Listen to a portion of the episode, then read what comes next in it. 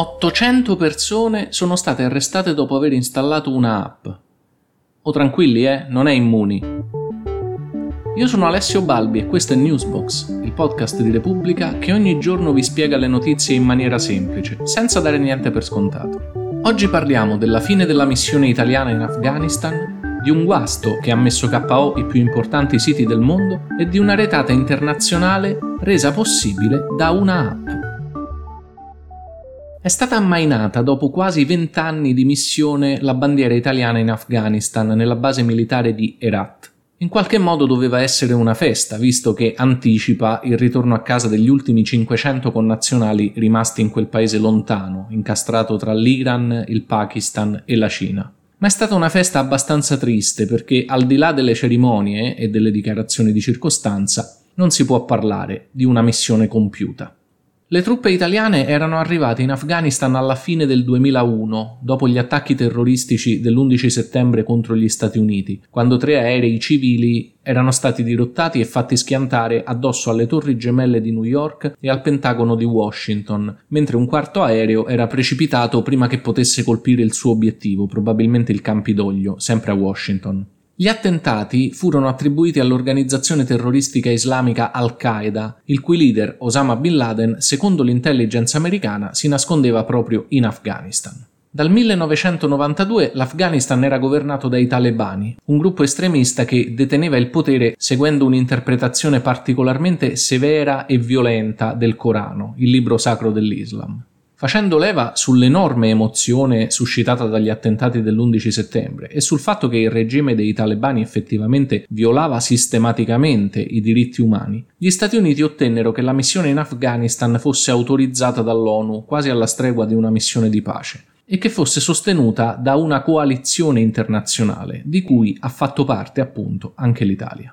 Ma per gli americani questa missione serviva innanzitutto a catturare Bin Laden e a eliminare un regime che dava rifugio ai terroristi, mettendo in pericolo la sicurezza degli Stati Uniti. Bin Laden è stato effettivamente ucciso, ma dieci anni più tardi è in un altro paese, il Pakistan. Il regime dei talebani è crollato quasi subito, ma i governi filo-occidentali che si sono succeduti negli anni in Afghanistan non hanno mai avuto il controllo del paese che è stato martoriato da vent'anni di conflitti continui e che ora che le truppe straniere se ne vanno rischia di tornare rapidamente proprio nelle mani dei talebani. Dal 2001 a oggi 53 militari italiani sono morti in Afghanistan.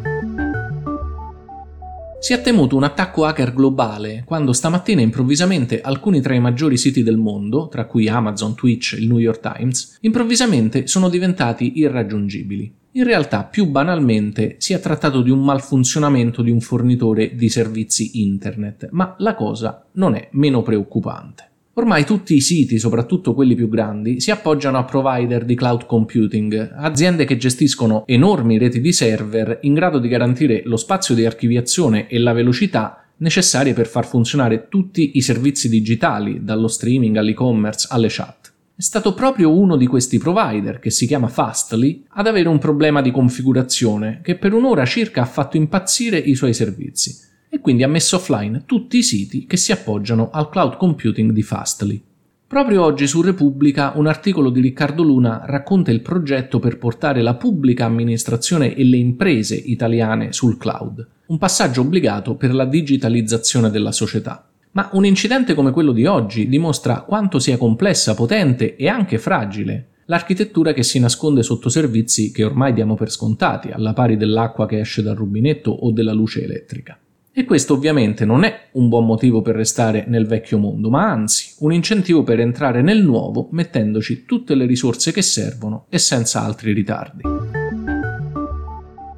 E invece erano proprio hacker quelli che sono riusciti a entrare in una rete di centinaia di criminali, narcotrafficanti e killer in decine di paesi nel mondo. Ma erano hacker della polizia. Questa storia vale la pena di raccontarla perché, a parte che sembra tratta da un libro di Stig Larsson, ci dice su quali terreni si combatta la lotta contro il crimine nel 2021. Praticamente si è scoperto che da un bel po' di tempo l'FBI, la Polizia Federale statunitense, ha seguito lo sviluppo di una società chiamata Anom, specializzata nella fornitura di dispositivi crittografati, insomma, di smartphone che non possono essere intercettati dalle forze dell'ordine. Mesi fa due importanti piattaforme di crittografia utilizzate dalla criminalità organizzata erano state smantellate e a quel punto l'FBI ha utilizzato i suoi informatori e i suoi agenti sotto copertura nelle gang criminali per proporre Anom come piattaforma alternativa. Questa operazione è stata così convincente che un boss australiano di origini turche, di nome Akana Ik, ha iniziato a usarla e ha suggerito di fare lo stesso ai suoi compagni. A quel punto Anom è diventata la piattaforma preferita dai boss e le polizie di mezzo mondo hanno potuto cominciare ad ascoltare e a leggere i messaggi che si scambiavano i narcotrafficanti. Oggi che hanno tirato la rete hanno arrestato 800 persone, sequestrato 8 tonnellate di cocaina, centinaia di armi e quasi 50 milioni di dollari in diverse valute, anche criptovalute. Proprio Kanaik è ancora latitante, probabilmente in Turchia, ma le forze dell'ordine gli hanno consigliato di consegnarsi al più presto, perché dopo aver indotto decine di criminali a usare un'app che li ha portati in galera, la sua vita sembra seriamente in pericolo. Sono le 18.25 di martedì 8 giugno 2021. Prima di andare ricordate di premere il pulsante Segui, così troverete sempre la puntata più recente del podcast nella vostra app. Newsbox esce tutte le sere dal lunedì al venerdì, è pronto a cena, ma è ottimo anche a colazione. Se avete Alexa potete aggiungere la skill al vostro sommario quotidiano. Per essere sempre avvisati appena esce un nuovo episodio, iscrivetevi al canale Telegram t.me slash newsbox e se avete domande cercatemi su Instagram, sono Alessio Balbi. Ciao e a domani!